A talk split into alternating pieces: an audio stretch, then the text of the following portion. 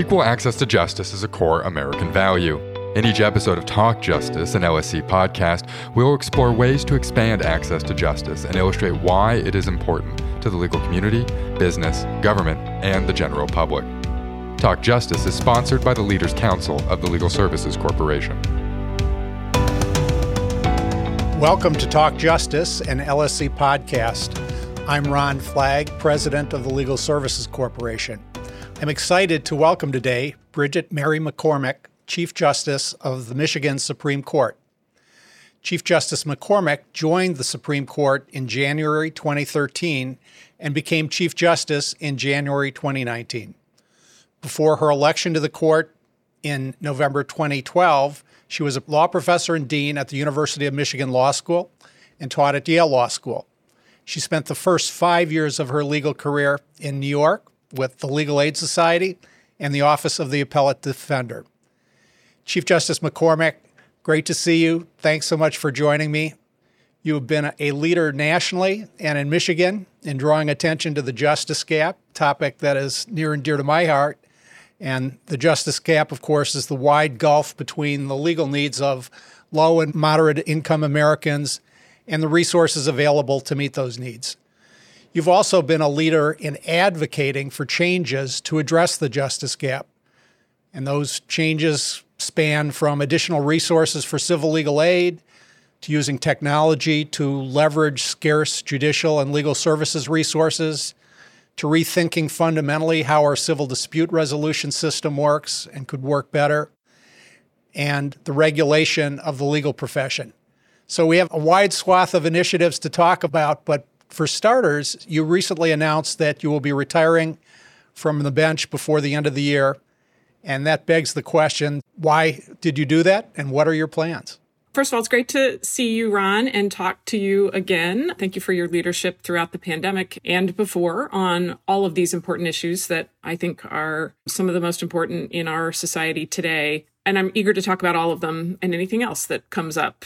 I announced my retirement at the end of the calendar year. It will mark the end of my term as the Chief Justice in Michigan. The Chief serves two two year terms. Um, and I will have served on the court for 10 years. And I am eager to have another chapter in my professional career. And so I'm moving on to that. And I'm also frankly a, a, believer that there's an obligation for those of us in my generation to make way for the next generation of leaders and a more diverse group of leaders. The Michigan Supreme Court is one of, I believe, 27 state Supreme Courts with no justices of color. It's a state that has more than 20% of its residents are people of color, and our state Supreme Court doesn't have a single justice of color. And I am quite confident that the governor who will be replacing me will change that. And that makes me happy for the state. I think our courts should reflect the people they serve if they care about growing public confidence. The values that you've reflected in your work, both as Chief Justice and before, are enduring values, enduring causes. So I assume uh, you're going to continue your leadership. What will be the vehicles for that? Yeah, I'm doing two things formally. Two, uh, I will have two jobs, although I'll, I'll, continue to serve in a lot of other roles, and we can talk about those too. But I will be the CEO of the American Arbitration Association starting in February, and the AAA, of course, is the largest nonprofit in the alternative dispute resolution space and was founded almost 100 years ago with a mission of supporting the courts in access to justice. And I think the primary organization that can be a real leader in making sure people have choices and options in how they resolve their civil disputes. But I'm also, and I've already started the second role, uh, the strategic advisor to the future of the profession in- initiative at the University of Pennsylvania Law School, where I am conspiring with your friend Jim Sandman and Jen Leonard and Miguel Willis and Erica Dixon. And it is a tremendous team that is thinking about interdisciplinary ways to address what is a tremendous market failure in the legal profession. And that I've already started on. I spent most of last week in Philadelphia with my awesome teammates, and that's a lot of fun already.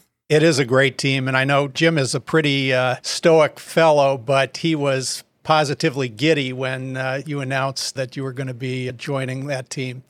So let's set the context because I think the context for the innovation and creativity that you've shown and want to continue to show need some context because all too often response is we need to somehow protect the status quo or protect consumers as if consumers of legal services today are being well served. So the LSC 2022 Justice Gap reported that for lack of resources, legal aid programs turn away half of the eligible clients who seek help. And the study also reported that 92% of the civil legal problems facing low income Americans were addressed with no or inadequate assistance. That's the status quo. How should the gargantuan size of the justice gap affect our perspective on responses to the justice gap? Yeah, I think those statistics are really compelling. I also use other metrics when I'm talking to different audiences to make sure the vastness of this problem breaks through. Because in my view, the enormity of it tells me that the tinkering around the edges and figuring out if we can just squeeze a few more pro bono hours out of very well meaning lawyers across the profession is not going to solve the problem. I really believe we have to rethink how we make sure people have access to legal information, legal services, legal help from the ground up. It's hard to construct a brand new um, building, but I think a brand new building needs construction at this point. And again, those who are concerned about preserving the old building need to explain how we're going to stop turning away half the people who come to legal aid's door or do better than failing to serve 90% of the folks who need help. Now, during your tenure on the Supreme Court, you championed expanding access to justice, and that really predated the pandemic. Certainly, the pandemic focused a sharp spotlight on your work, and at LSC's Innovations in Technology Conference back in 2021, which at this point seems an epoch or two ago, you made the following now off quoted observation quote, This pandemic was obviously not the disruption we wanted, but I think it would have been the disruption we needed in courts to be able to accelerate change in a way that I hope can produce a justice system that's more accessible and more transparent and more efficient, end quote. How has this played out in your view during the pandemic? Have courts developed innovations to address the challenges arising during COVID? And are those innovations ones that should be preserved and are they being preserved? Yeah, I feel like I have a bit of a mixed answer here, Ron. I wish I was the bearer of all good news, although I do think courts are only one stakeholder group in our profession, and there are other stakeholder groups who are moving in the direction of change as well. And I view the whole thing as a big Jenga game. And every time one piece gets pulled out, we get closer to being able to rebuild the building. It is absolutely the case that courts around the country innovated during the pandemic, and those innovations produced better outcomes for the people who need justice and can't afford an advocate to help them find justice. Moving courts online isn't really transforming courts, but we learned from moving to remote platforms how many people were benefited from having a remote option. Default rates in dockets where people are largely representing themselves debt collection dockets, eviction dockets, family cases, guardianship cases dropped in pretty significant numbers when people had a remote option. And that makes a lot of sense in retrospect, shouldn't have been that hard to sort out because while it is true that for some people, technology is a barrier to access to justice, for a whole lot more people, transportation is a barrier. And so is having a job, a new job that you can't take time off from, or having kids that you don't have help caring for, or another member of your family who you're caring for who's disabled or ill an iPhone is expensive. It's not as expensive as a car. So the barriers to accessing physical courthouses are significant and they're most significant for people who can't afford lawyers to help them with their legal problems. So that's just one set of lessons we learned from the pandemic. The part where I have a little bit of mixed news is we're in the middle right now of the process of sorting out what lessons we learned we're going to keep and take with us in the next phase of what justice looks like in courthouses. And there, the jurisdictions are all over the map. And I think the biggest difference is whether there is a court leader, a, a, chief justice, a state court administrator, a majority of justices on a particular state Supreme Court who are focused on learning from everything we did in the pandemic, a lot of which was uncomfortable because we had to innovate and experiment and sometimes fail and collaborate across uh, branches of government and with community partners. And there are leaders around the country who want to make sure that we take with us everything we learned that has benefited the people who need it most. But there are other um, places where, frankly, judges are hunkering down and hankering to get back, as Richard Susskind puts it, to to the good old days, and that's why we're seeing different. We're going to see different experiments stick with us in different places across the country. Yeah, it is unfortunate because again, the people who want to turn back to the good old days, the good old days brought us 50% turnaway rates and 92% of the problems unrepresented. It's a little bit like crowds standing outside of a burning building and uh, cautioning the uh, fire department about the potential for water damage. It, it just doesn't make any sense. You mentioned sta- other stakeholders. Who are the other stakeholders you see as important to identifying new creative solutions to improve the justice system and to carry forward and improve upon those that developed in the last few years? Yeah, this is one of the most interesting parts of this puzzle because I think there are different stakeholder groups, among which there are people really working on and thinking about change in significant ways in all of them, but we don't do a great job of talking to one another. So state Supreme Courts are critical because eh, not only do they have the ability to run the administration of justice. In most states, the state Supreme Court is constitutionally charged with the administration of the courts of the state. And that gives you a whole lot of responsibility to figure out how you do business in your courts. They're also the bodies that license new lawyers and licensure is um, an important part of the puzzle in thinking about how we change what we do um, in our justice system. State Supreme Courts are important.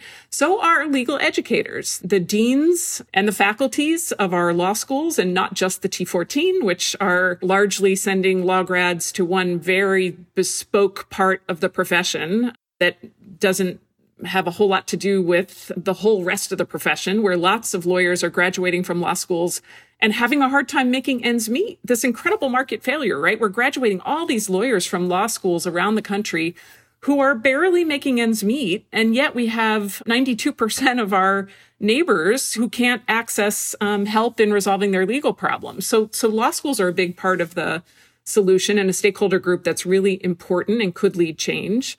The accreditor is another place where change happens. So the ABA Council on Legal Education and Admission to the Bar is the accreditor of law schools and law schools are often constrained by the accreditation standards as well as the bar in their states, right? So the law schools feel like we can only do so because we have to make sure we're meeting the standards of the accreditor and we have to make sure our students can get licensed in our states. So we're kind of constrained by the state Supreme Courts on the one hand and the accreditor on the other hand.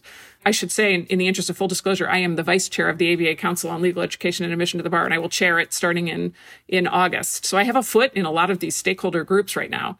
I think one of the most important and exciting stakeholder groups is the public. Lawyers have been terrible at consulting the end users about how well we're doing. You can't drive through Starbucks without getting a survey about how well you were served your cappuccino. And yet, you know, we have a profession full of lawyers arguing that we can't change the profession because the customers might be hurt. Well, ask the customers.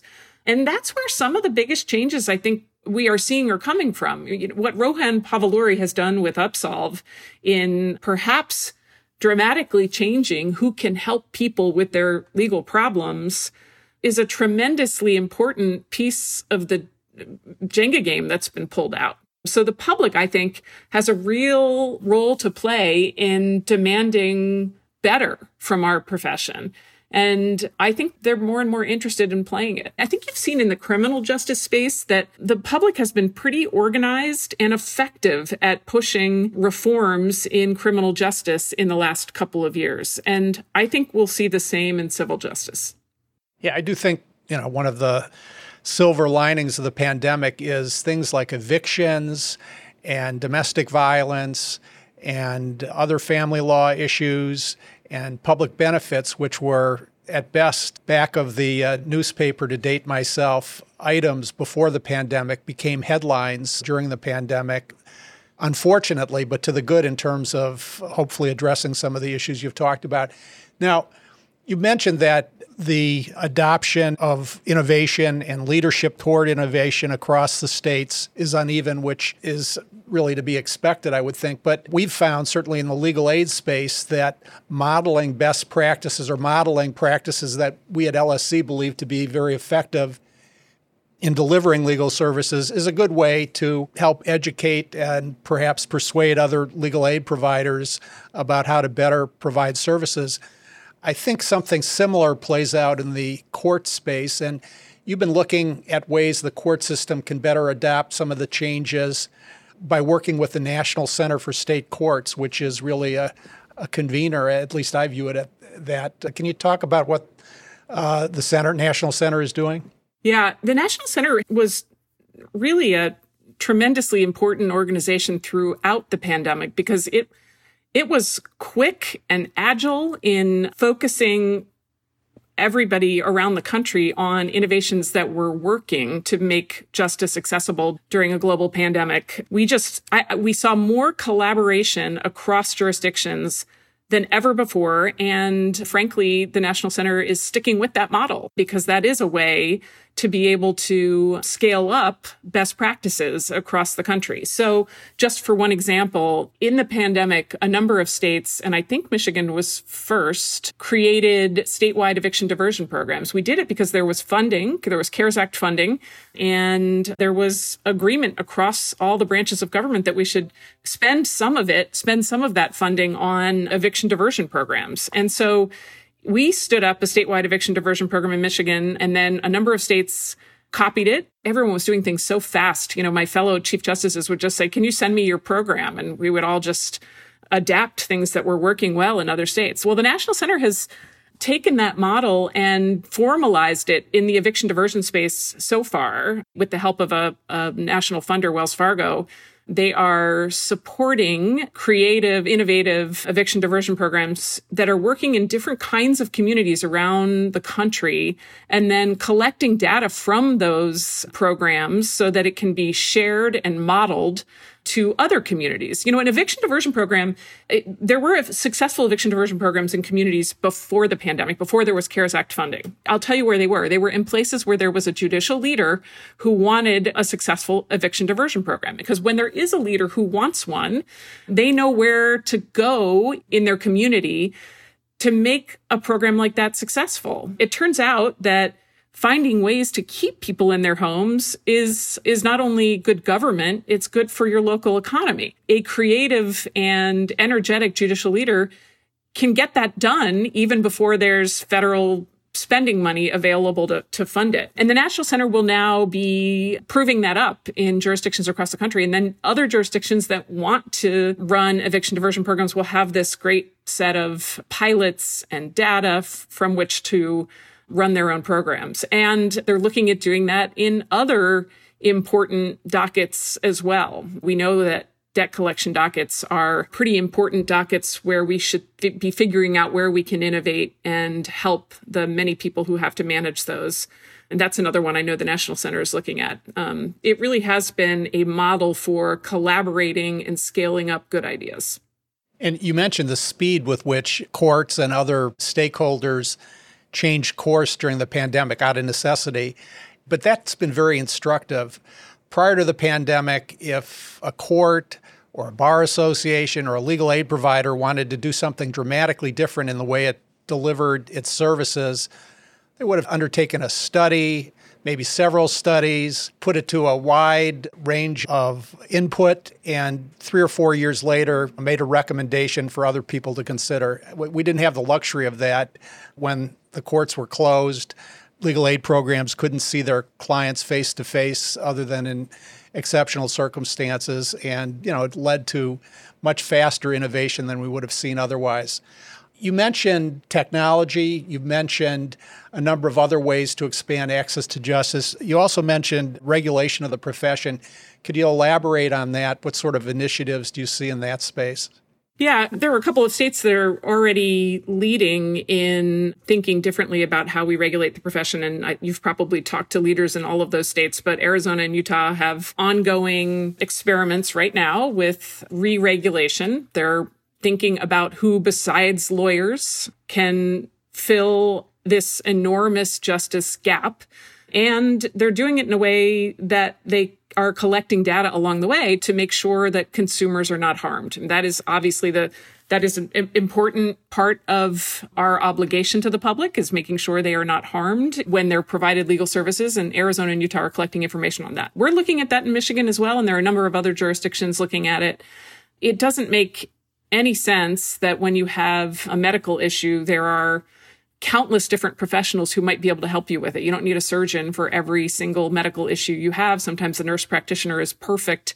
Sometimes it's a physician's assistant. Sometimes you just need a physical therapist. There are lots of professionals who are licensed and go to continuing legal education and you can have confidence in who can help you with your your medical problems. Why we don't have the same structure in law is a really important question for people to be asking, not just lawyers, but also the public and all of these other stakeholders. So I think that's one of the hardest places to make progress, but the fact that some states are just moving forward with it gives me some hope. I do think lawyers are not going to solve this problem. We're not going to be able to lawyer our way out of this access to justice crisis. So if we're not thinking about other solutions, we're not serious.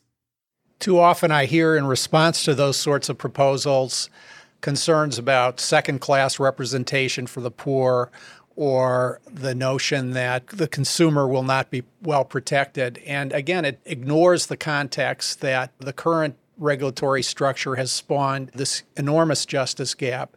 And it ignores the examples that you cited in the medical profession.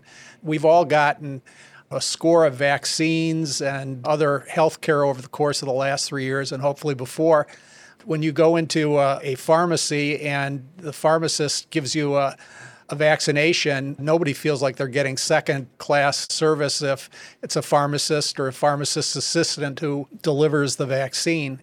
We have comparable services in the legal profession, and a one size fits all approach just doesn't make sense. It also ignores the evidence that we know of in the legal profession. There's there's evidence from the UK and from Canada that a paraprofessional that works in one case area is often going to provide better service than a generalist lawyer. And that makes a lot of sense, right? Somebody who over and over again is specializing in whatever the area of law is always going to be better than than a generalist lawyer.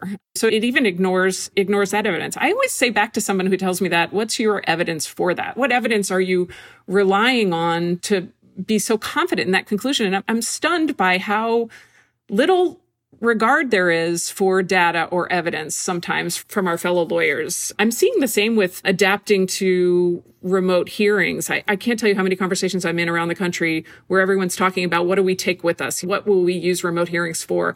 And with absolute certainty, lawyers and judges will tell you, you absolutely can't do X on a remote platform, or you can always do Y, but there's no way in the world you could do Z. And I usually say back, what's your data? Just, I, am really curious because I, I would love to know what, what your data is for that or your evidence. And every single time it's with full confidence, it's, they might have an anecdote, but it's their gut. You know, they're real confident that what they feel in their gut about how things can be done is the right answer. And it's so stunning to me because we require evidence of litigants in our courtrooms. We would never say to a litigant, Oh, if you're real sure that's the right answer, then great judgment for you. No, we require evidence of the public to access our judgments, but of ourselves in how we provide this fundamental service to our neighbors, we're perfectly fine letting our gut guide us. Why do lawyers hate evidence so much? Why do judges hate evidence so much?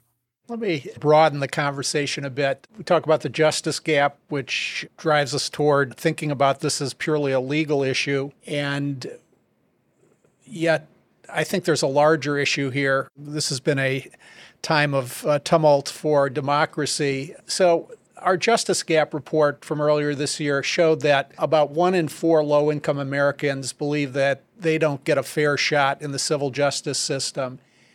What are your thoughts on the nexus between these justice problems we've been talking about and people's faith in our democracy more generally and the role that lawyers and the profession could serve as part of the broader American democratic experiment. Yeah, this is the whole ballgame to me. I think that this crisis, the fact that most of our neighbors think justice is something that happens to them, not something that they have a stake in and can participate in and are entitled to um, be part of is perhaps the biggest threat to the rule of law and therefore to our democracy of any. I mean, I know there are lots out there right now, so people can fight me on what they think are the bigger threats, but the courts are the only place where most of the people in our communities interact with their government. And if in those interactions they believe that the justice system, the representation of government to them is not something that treats them fairly, then why why would they have any confidence in the rule of law? The rule of law is just a set of ideas. It's only as good as the public's confidence in it. And if most of our neighbors have no confidence in it because they think it's something that happens to them, not something that they are part of, then we are really in trouble. On the other hand, it's this tremendous opportunity to grow faith in government. Think of all of the people who are walking through our courthouses or dropping in visually through our Zoom courtrooms every day, if they leave those interactions with a feeling that they were heard, that they were part of a solution, even if it wasn't their first choice solution, they understand what it is, they understand why it's happening. That's a tremendous opportunity to grow faith in government. So there's a, there's a real upside opportunity here. And that's, that's what I like to focus on. We have this opportunity to grow trust in government, honestly, more than any other institution, in my view. You said at the outset of our conversation that one reason for moving on to a new chapter was to open up leadership positions for the next generation. You've spent much of your career not only on the bench, but also as a teacher. What advice would you give to the next generation? What advice would you give to a new law student entering the profession? I have so much confidence in new law students right now and new law graduates. I, I, think my primary advice is to be skeptical about the people in my generation and above telling you that no, you can't do it that way because we've always done it this other way. That's just not true anymore. And I think there are real breakthrough opportunities for innovators in the legal profession, perhaps in a way never possible before. That this is a very exciting time to be joining this profession because so much is changing and be skeptical about anybody who tells you we've always done it this other way. That's usually a sign that you're onto something and keep going. Yeah. Now, if, if the answer to the question, why are you doing it this way, is because we've always done it that way and there's no other reason, uh, that is a, a bright red flag that something is amiss. This probably dovetails with what you just said, but we've been talking about the justice gap and uh, the threat of non functioning justice system or poorly functioning justice system poses to democracy. What makes you optimistic at this point about the future of the profession and the direction we're headed on these issues? You know, what makes me optimistic actually is what I've seen over the last few years. The leaders and the members of the public and the members of law faculties who are working steadily on new ways of approaching old problems that we've never been able to solve. I feel like things are in flux right now. And in flux is the, is where you want them to be if you're going to have breakthrough solutions. So I, even though I think there's a lot at stake and a lot of things worry me, um, more than that, I'm optimistic because of all the change I see afoot. And frankly, this next generation of, of law students and law graduates, I think they're going to have bigger ideas, and I have a lot of confidence in them. Well, Chief Justice McCormick, I think they're going to have a great example in you to uh, emulate. Thank you for joining me today, but much more importantly, thanks for your innovative and impactful leadership during the pandemic. I think severe public crises focus attention on great leaders, and the last several years and before that as well has really shined a bright light on your public service. And I can't wait to see your next chapter. Thank you so much. It's great to talk to you, Ron. Thanks for everything you do. Podcast guest speakers' views, thoughts, and opinions are solely their own and do not necessarily represent the Legal Services Corporation's views, thoughts, or opinions. The information and guidance discussed in this podcast are provided for informational purposes only and should not be construed as legal advice. You should not make decisions based on this podcast content without seeking legal or other professional advice.